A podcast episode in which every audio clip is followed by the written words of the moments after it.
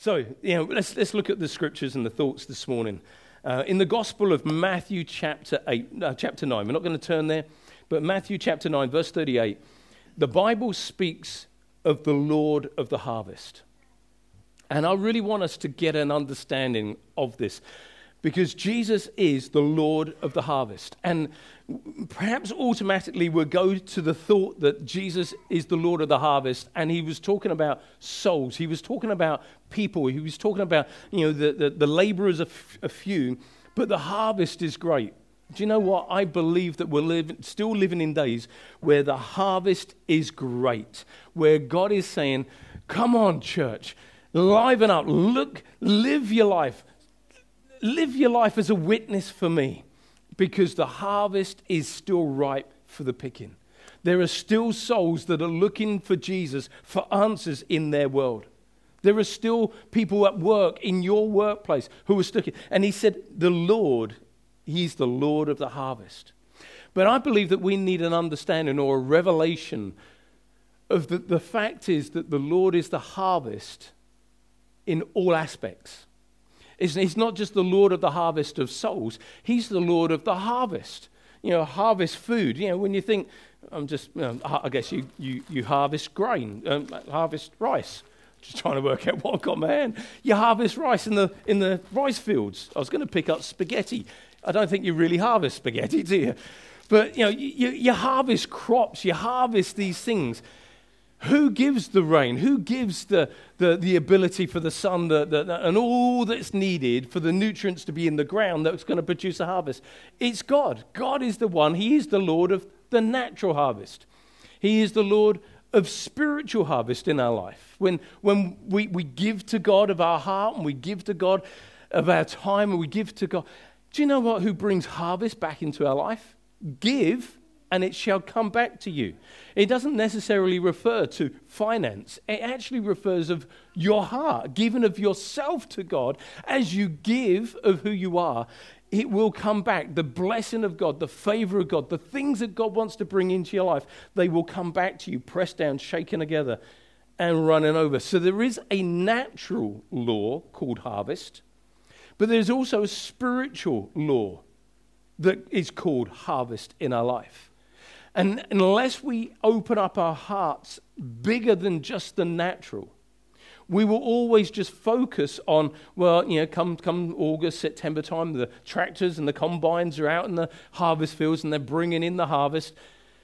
But actually, every seed you sow, there is always going to be a harvest. Every word you speak is a seed that goes into the ground that will produce a harvest. Every action you do is actually you sowing into the life of maybe the church. Maybe you're sowing into a, uh, a community group. Maybe you're sowing into caring hands. Whatever it is, whatsoever a man sows, that will he also reap. And, and, and this law, this principle of the law of seed, time, and harvest, is the way in which God has deemed the way in which increase happens upon the earth. It is His law of increase, it's His law of productivity, it's His way of increasing things in our life. You know, you talk to any farmer, and, and perhaps he's going out sowing a grain of some form. He goes out to sow. He's got a handful of seed and he goes out to sow. I know it's a bit old fashioned. You know, these days they've got all machinery and mechanized. I know. But just think seed in his hand and he goes out and he sows the seed. Do you know what? He doesn't just take that grain and think, oh, I've got 10 seeds in my hand. I'm going to go and sow 10 seeds in the ground and therefore I'm going to get 10 heads of crop. That's not what happens. He takes his 10 seeds, he throws his 10 seeds into the ground, knowing that there's going to be a harvest, not of 10, but a hundredfold return. Some 30, some 60, some a hundredfold harvest on what he's sown. That, to me, I don't understand why we're not all farmers. Because if we all farm like that, we would have increase like no one's business. I guess if, if one of you has to go out to work, the other one could be a farmer. But you know what I mean? You know, uh, seed is multiplied. It's a principle. and I want to take us back to the book of beginnings. I want to take us to the book of Genesis because this is where it all begins. And because it's a law that God has put down that will never change, where do we look? Whenever you want a reference point of where something is first mentioned, you go back to what is called the law of first mention. And very often that will take you to Genesis because there is so, in the book of beginnings, there are so many things that are established as principles. So we're going to look in, in Genesis chapter 1. You can't get closer to the beginning of the Bible, and it's uh, verse 11. And God is saying these things. Then God said, and I, I want to qualify something here who are we to stand against what God says? We we, have no choice in this. This is what God says happens. Then God said, Let the earth bring forth grass, the herb that yields seed, and the fruit tree that yields fruit according to its own kind, whose seed is in itself on the earth. And it was so. And the earth brought forth grass, the herb that yields seed according to its own kind, and the tree that yields fruit whose seed is in itself according to its kind. And God saw that it was good. I, it's, it's as simple as that. I, you, have heard me over the years say each year I put some more grass seed on the ground. I've done it again this year. Put more grass seed on the ground, and it's come up and it looks lovely. And I've put some, I put some fertilizer stuff down on it as well to kill the weeds and make it look greener. And it's worked. And it's like the, the weeds have died, and the except for patches now I've got in the grass. The weeds have gone, there's patches, but the grass is much greener. It's great. But there's a principle you sow, you wait, seed time, harvest comes. And that is what's happened in the garden. That's what happens in the farmer's field. That is what happens in your life, even when you're not aware of it happening. When you, sow, when you speak, you sow seed. God said, this is now going to be a law and a principle upon the earth. He said it, and it was so. When we speak, we sow seeds. It may be seeds of joy. It may be seeds of happiness. It may be seeds of encouragement. It may be seeds of blessing into people's lives. And guess what? You're going to reap. You're going to reap a harvest of blessing and joy and, and provision into your life. You sow seeds of discontentment, sow seeds of division, sow seeds of negativity. Guess what's going to harvest in your life? You're going to feel negative. You're going to experience negativity. You're going to experience people around you who are always speaking negatively. It's a law that was established in the book of Genesis and it has continued to today. In fact, it, it, it happened at the beginning and it will continue beyond our lifestyle, our lifetime here on earth. Unless Jesus comes back, it will go to the end of the earth and it will complete its full journey. God wants us to believe in the principle of sowing and reaping, or seed time and harvest. Now, let's move this on a little bit quicker. In Genesis chapter 8, you know, we saw that sin was rampant on the earth that the, the heart of man was to do evil continually. And God said, I can't, this is mad. I, if, if I don't do something, this, the world is going to go out of control. So we know that there was one righteous man called Noah, and Noah was the only man who was on the, well, him and his family were on the ark, and he saved them. And this is what happened the moment that Noah stepped back out of the ark. In Genesis chapter 8, verse 20. It says, Then Noah built an ark to the Lord. Sorry, built an altar to the Lord. He built the ark for the animals and himself. Then Noah built an altar to the Lord and took every clean animal and every clean bird and offered burnt offerings on the altar. And the Lord smelled a smoothing aroma. See, if you've ever wondered what God's best food is, it's barbecue. All right? I read that in the week and I thought, God loves barbecues. All right, I, uh, work that one out yourself. So he took every animal, he took every clean one, and he burnt, he had an offering, and he burnt them on the offering. That's how I do barbecues. I burn everything that's on the barbecue. And the Lord smelled, smelled a smoothing aroma. And the Lord said in his heart, I will never again curse the earth or, or the ground for man's sake. Although the imagination of man's heart is evil even from his youth, nor will I again destroy every living thing as I have done. Listen to this in verse 22. While the earth remains, seed, time, and harvest, cold and heat, winter and summer, and day and night shall not cease. It's there in the Bible at the beginning when he first created, and then again after he had, had to deal with what was happening on the earth, he then reestablishes this thought. We need to take a hold of this because if you're sowing negative seeds into your children, you're going to experience a negative harvest in your children. As parents, if we sow positive seed, encouraging seed, life building seed into our children, you will get life strong and stable kids in your home. It's a principle. It, it's here in black and white. Well, I put it in red. I love the promises of God. They are real, they are eternal in our life. Whilst the earth remains, or we remain on this earth, this principle is either working for you or it's working against you. But the law is established. Is, is it just an Old Testament principle? I want to show to you that this isn't just an Old Testament principle because some people will say, well, that's of the Old Testament. That doesn't necessarily apply to us today. It absolutely does apply to us today. I want to take you to Mark, the Gospel of Mark, chapter 4 and verse 26 to 29. Today, like I say, is a laying the foundation because if we don't get this, I can say what I like and you won't believe me, or I can say what I believe the Lord's given me and you still won't believe me. If we see the principal foundation, you have to believe God. You have to believe His word. So, this is what it says in the New Testament, Mark chapter 4. And he said, This is Jesus speaking, this is in red. And he said, The kingdom of God is as of a man, um, is as, it, as if a man should scatter seed on the ground and should sleep by night and rise by day, and the seed should sprout and grow. He himself does not know how.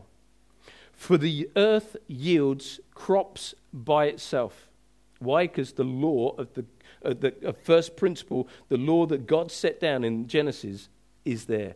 He says, first the blade, then the head, after that, the full grain in the head. But when the gra- uh, grain ripens, immediately he puts in the sickle because the harvest has come. Seed time harvest. Old Testament, New Testament. It's a kingdom of God principle.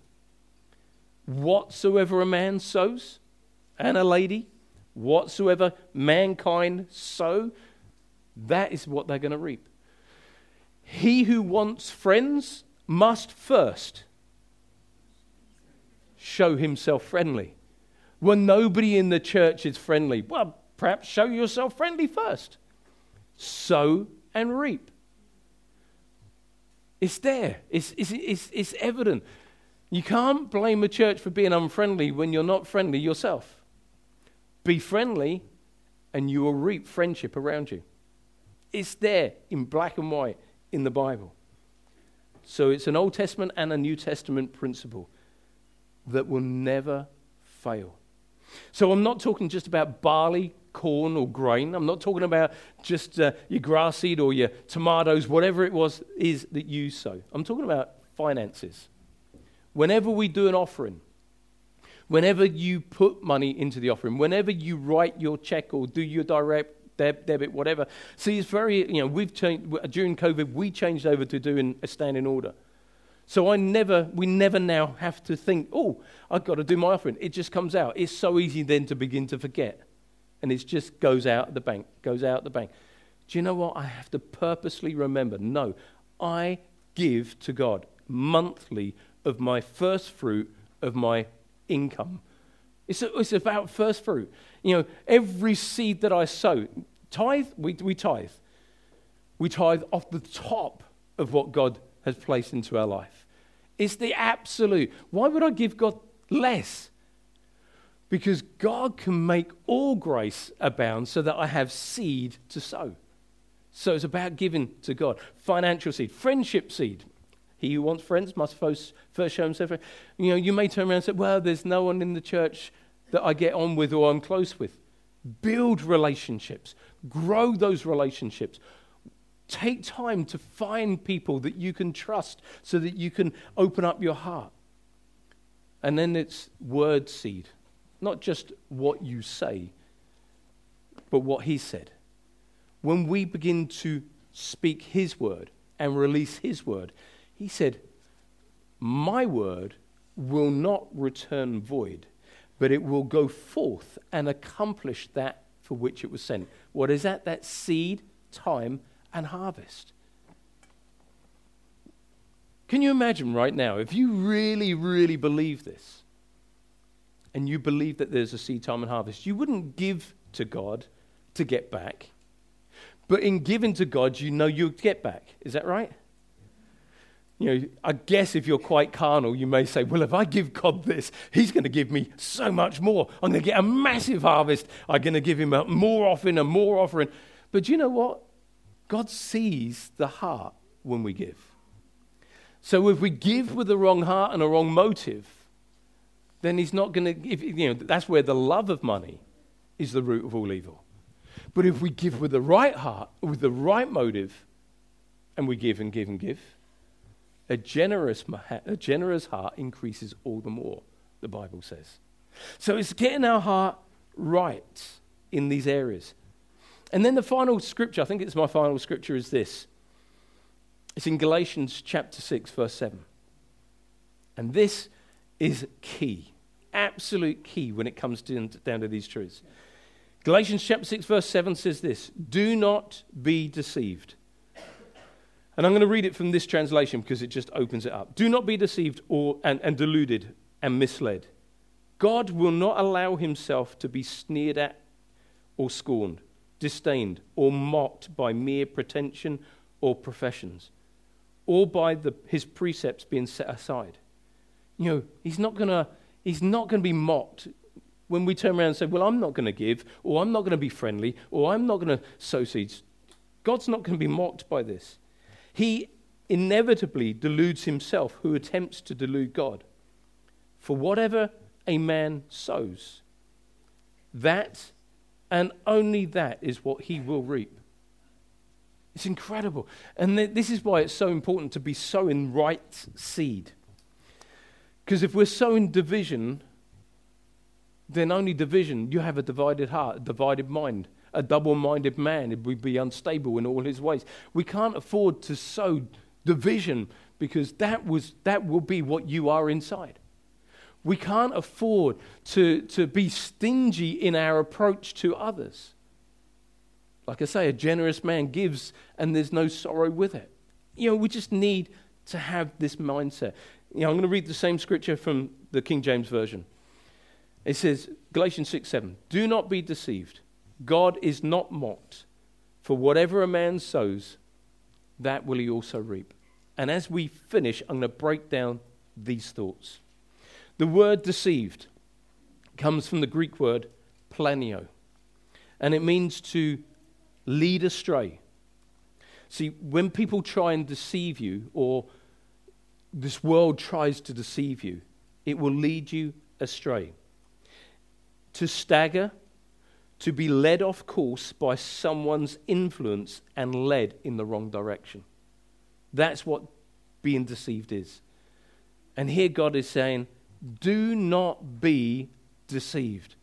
And there are people who are going around trying to deceive or trying to distract or trying to, to water things down. No, Paul here in the Bible is saying, Come on, church, don't be deceived. Don't allow yourself to be deceived. There is only one truth, and that is the Word of God. There is only one truth. Jesus said, I am the way, the truth, the life. Don't allow people to distract you or deceive you from it. Do not be deceived. And then it says, God is not mocked. You know, let's, let's not be in that place. That word mocked in the Greek is um, maka taka ridazua. I'm not very good at Greek. the first one I got away with because it sounded good. It's about that long, I can't pronounce it. But it means to, to turn one's nose up as if to sneer and mock the person. He says, Do not be deceived. God is not mocked. You may think you can. You think you can turn your nose up as if it doesn't matter, but it does to God. God will not be mocked. And it actually means this the idea is you don't, for someone to come up to you, and let me say, I'll pick on you. It's as if someone's coming up to you and say, Do you really believe that God is going to bring a harvest? See, sometimes that's why we don't give. Because we think, do, will I really get a harvest? I could do with that money. I could do with paying that. I could do with this. Or, I don't know if I will talk to that person. I don't know if I can befriend that person. I don't know if I, I want to become vulnerable in this area. But God is not mocked. We cannot turn our nose up at His word.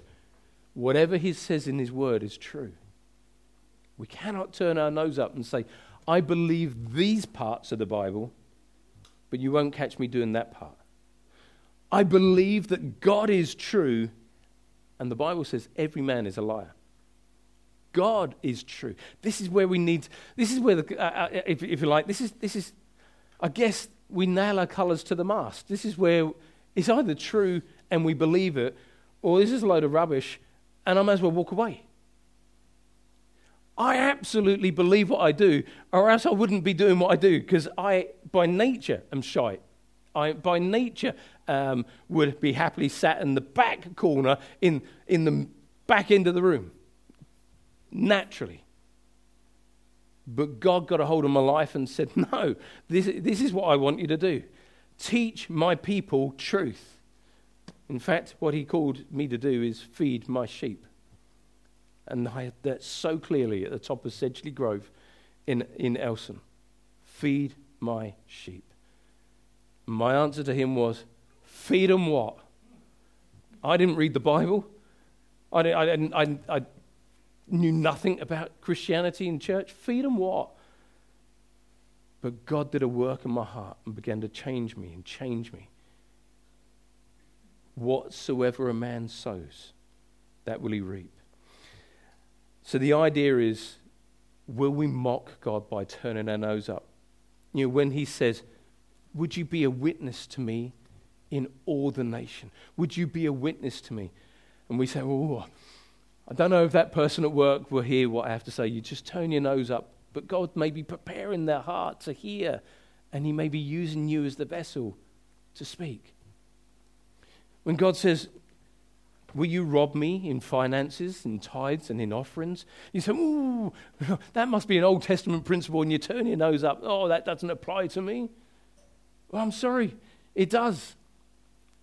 We can't be walking around turning our nose up. God is not mocked. The word sow, whatsoever, whatsoever a man sows, that word sow is sapiro. I can do that one. Uh, there's only five letters. Um, which refers to any seed or any kind of seed that is sown. So it's not the hot, just the herbs and the crops and, and, and the fruit trees. It includes our finances, our time, our attitudes to work, our uh, the words that we speak. It includes all those things, what, whatsoever a man speaks. And it's everything included. Because everything that we sow or speak or do is a seed that is sown. And there will be a harvest that comes.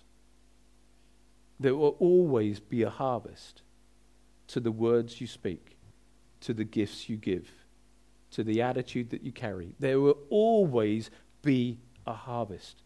Therefore, my, my encouragement is be careful of the sows, seeds you sow. Sow good seed, reap good harvest. You know, I, I, I like things simple. Good seed, good harvest. Poor seed, poor harvest. Does that make sense? So let's be good sowers of good seed. And listen to this the level at which you sow will be a direct response of what you reap. Sow little, reap. You're getting there. So lot. Well, we're losing it here. Okay, let's try this again. I'll make it as simple as I can. So, where did I start? so little, reap. Little. So lot, reap. So inconsistently, reap. So regularly, reap. We got there. Praise the Lord. So, but guess who determines the harvest? It's, it's not God. He has prepared everything. It's us. If we want friends, guess what? God is not going to go up to Darren and say, Darren, Darren, go and speak to him. He needs a friend. He may do that, but actually, what I need to do is go, Hi, Darren. Uh, or hello, what's your name? I've forgotten. How you doing? we need to step out. We need to make connection. We need to make the effort. We need to sow the seed. By making that connection and shaking hands, you've sown a seed. Guess what will come? Harvest. If I make one friend, and then I, oh, I guess I'd best go here first. Hello, my name's Jeff. How are you? What's yours? Kerwin. Good to see you. Why has everyone in this church got two names? It's like, Kerwin. No, it's Romeo. No, your name is Kerwin, Romeo. It's like, why confuse me? And let me make another friend, Brian. oh, no. Phil, nice to meet you, Phil.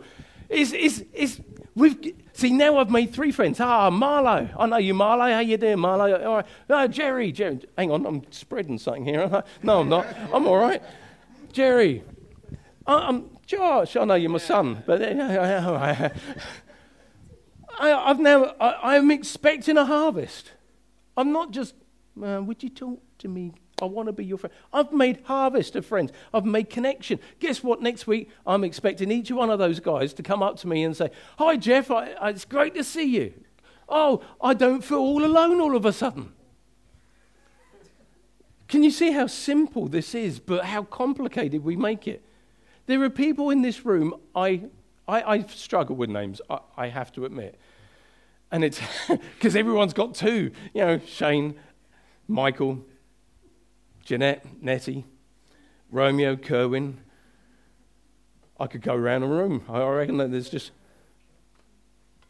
And then it's like, you, you, then you change your hairstyle, and I don't understand. And that's not just the ladies, it's the guys as well. It's like, what's up with you lot? This is how this scripture in Galatians could be read. Let me read it. Don't look at it, don't look at the screen, just listen to what I'm saying. It could be read this way Stop letting people lead you astray from the truth. You might try to turn your nose up at God's law, but it won't change the law. It remains true that whatever you regularly and habitually sow, regardless of what it is, that is exactly what you regularly and habitually reap. Let that just sink. See, if you want your children to walk with God for the rest of their life, guess where you need to put them? In the plum pot of God's house. He who is planted in the Lord shall flourish in the courts of our God. If you want to see your children in an eternal relationship, go to be with Him in heaven. Get them in the, get them in the soil of God's house. Or else, what you've sown, it doesn't really matter. Oh, it doesn't matter if we miss a week. It doesn't matter if we miss two weeks. It doesn't matter. Guess what you're doing? You're missing opportunities for seed to be sown into their heart. I'm not saying that because I want you all here every week. I'm saying that because I see the value of sowing into our children's lives over and over, and I have seen too many parents who get to the end of, of bringing up their teenagers and their teenagers are not in church and they think, why? Why didn't it happen? I'll tell you why. It starts with what you sow and it ends up in where you harvest. Not every time. There are other circumstances that, but you know your heart. Am I getting my kids in the house of God, in the soil of God's house? And are they in the plant pot? Because the Bible says, not me, he who is planted in the house will flourish in the courts of our God. That is so key in this journey.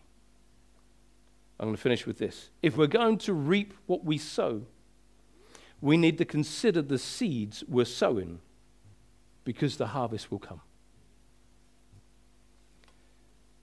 Jesus said this He was put into the ground as the first seed, the first fruit. And when he rose from the dead, he died for you and I. And every time a person says yes to Jesus, they are added as the harvest of what he gave. Jesus died so that we could live. Isn't that amazing? Oh, if you ever wonder why I get so excited about my, my Jesus, you know, our prayer meeting, me and Jane, in the prayer meeting earlier on this morning, it was such a joy. It was just, you know, I had to open my eyes at one point just to see what was happening in the room. And I was moved to tears seeing my wife worship God. It was beautiful. Husbands, bring your wife to the prayer meeting and see your wife worship him. See, there's three people in this relationship you, me, and God. And the greatest expression sometimes you'll ever see of God is in the expression you see in your husband or your wife as they worship. Absolutely beautiful. I love their prayer meeting this morning. It's just me, Jane, and, and the music going. Yeah, shove a bit of music on there, just but we were just in there worshiping and praying and declaring and praying for you all that you would encounter, you know, an aspect of God like we have, and that we would enc- encounter more of who God is so that we can all grow and know Him even more. But you know what? The greatest thing, and we pray this most weeks, well, I pray it most days actually, for salvations of hearts. I want to get to heaven knowing that I've sold my life out to reach others and to give to others. And today, the greatest thing that you as an individual can do, whether you know God or whether you want to know God or whether you've never known anything about God, the greatest thing you can do is to say, Here I am. I'm a seed. You're a human seed. I'm going to put myself in the ground so that I can live for you as a harvest for others.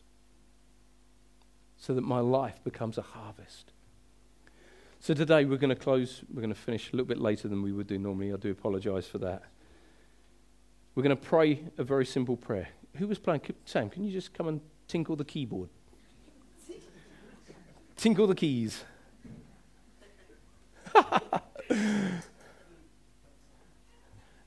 And I'd like us to pray at this moment. Because what we're dealing with, we're dealing with, we're dealing with eternity. We're dealing with eternity in people's lives every single Sunday. Someone once said to me, they said, um, you know, what do you think your value of what you do as a job should be? and I've never really, I've never really considered it. And then I read something in a book that turned around and likened the job of a pastor to that of a life saving surgeon. Because I've always felt this weight of responsibility for souls. And when you realize that when you stand out the front, it's God who saves, it's God who ministers, it's God who begins to cause the, the heart to flutter in the inside. But do you know what? There is still a weight on my shoulders that what I bring week in, week out drops into the heart of the saved and the unsaved alike. It is the weight of a skilled surgeon who is about to do a life saving operation. And if they don't get it right, they die. I tell you what, that is such a weight. God puts such a love in my heart for people that it, just as I suppose as, as, as, the Bible says, God so loved the world. I guess I couldn't do this job without that, the love of God being in my heart. God so loved the world that He gave His only Son, that whoever would believe in Him would not perish but would have eternal life. I went from a person who hated everyone except for my big brother, hated everyone. But God took that heart of hate and put in a heart of love. And today we're going to pray a prayer. Because that's my love for you. But His love, it knows no limit, it has no bounds. Last, last week, it was such a joy to me. I saw four young people who gave their life to Jesus and a, and a, and a brute of a guy who gave their life to Jesus. Last week. The week before, um, there's somebody else. But last week, Jesus wants to speak into your life. And I'm going to ask you to pray this very, very simple prayer. And we're going to ask everybody else to join in. Make as much noise as you pray as you like. Pray after me. Jesus, I come to you today as a humble seed, a humble person that needs you. Jesus, today, I thank you that you died for me and you rose again for me. And today I choose you. I choose you as my Lord and my Savior. And Lord, my seed will become your harvest. In Jesus' name. Amen. While every head is bowed and every eye closed. If you prayed that prayer today, and you may have been in church for years and you may have had religion, or you grew up in a church and your parents had a great relationship with God, but you haven't. Or you're seeking and you're searching for God and you haven't got the answers, but you prayed that sincerely in your heart. While every head, is bowed and every eye closed in this room, I'm just going to ask you to do one thing as a step of faith. And that's to put up your hand and acknowledge you prayed that prayer. I'm going to count to three. And then I'm going to ask you to pop up your hand. One, two, three. If you prayed that prayer this morning, just pop up your hand. If you prayed that prayer and you say, God, I long to know who you are. I'm searching. I'm seeking.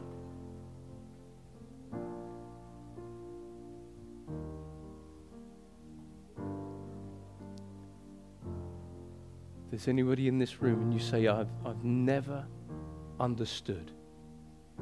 My parents were saved, but I'm not. If that's you, I'm going to count down for five. Don't want to prolong this moment. Five, four, Three, two, one. I see your two little hands. Father, I thank you right across this room. Holy Spirit, open our eyes that we may that we may comprehend more of you. Help us to understand this principle of this law that has never changed and will never change. And Lord, I pray that it will spark such a joy that every time we say something, we look behind to see where the harvest is. Every time we sow a financial gift, we look to see your blessing coming into our life. Every time we go to make a new friendship, I pray, Lord, that there will be harvests in our lives. Thank you for today, Lord. I thank you for the people you've brought into our world in this congregation. I thank you for every single one of them. Lord, bless them and keep them in Jesus' name. Amen. Amen. God bless you. Thank you.